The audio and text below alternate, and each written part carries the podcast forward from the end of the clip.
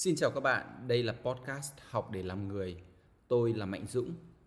Trong mạch chia sẻ về giai đoạn midlife crisis, hôm nay tôi sẽ có một bài hơi lạ.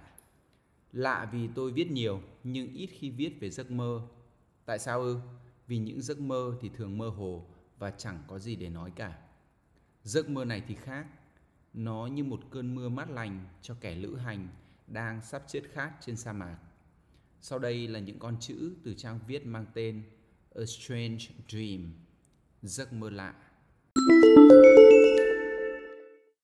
Để chuông 5 giờ sáng dậy thể dục, đúng 5 giờ chuông reo, tắt đi ngủ tiếp và tôi mơ, một giấc mơ kỳ lạ.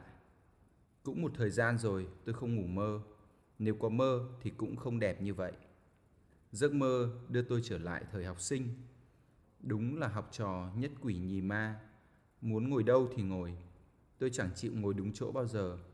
Một lần cảm thấy đã hết trách nhiệm trong việc ngồi chỗ gần lớp trưởng, tôi trở lại vị trí quen thuộc của mình ở bàn cuối. Chao ôi, chung quanh tôi toàn là những cô gái xinh tươi.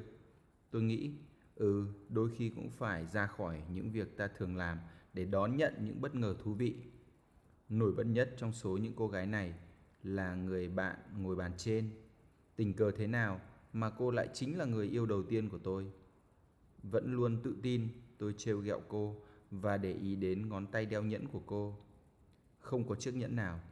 Có lẽ cô chưa lập gia đình. Tôi hy vọng. Lúc tan học là bối cảnh trường cấp 1 và tôi ra về cùng với một cậu em đi bộ.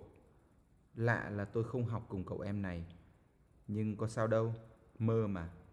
Quá khứ, hiện tại mọi chi tiết đều tình cờ gặp nhau theo một sự sắp xếp ngẫu nhiên mà cũng có thể là có chủ đích nào đó của bộ não.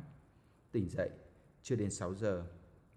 Tôi cảm thấy dường như đây là cách tâm hồn thư giãn.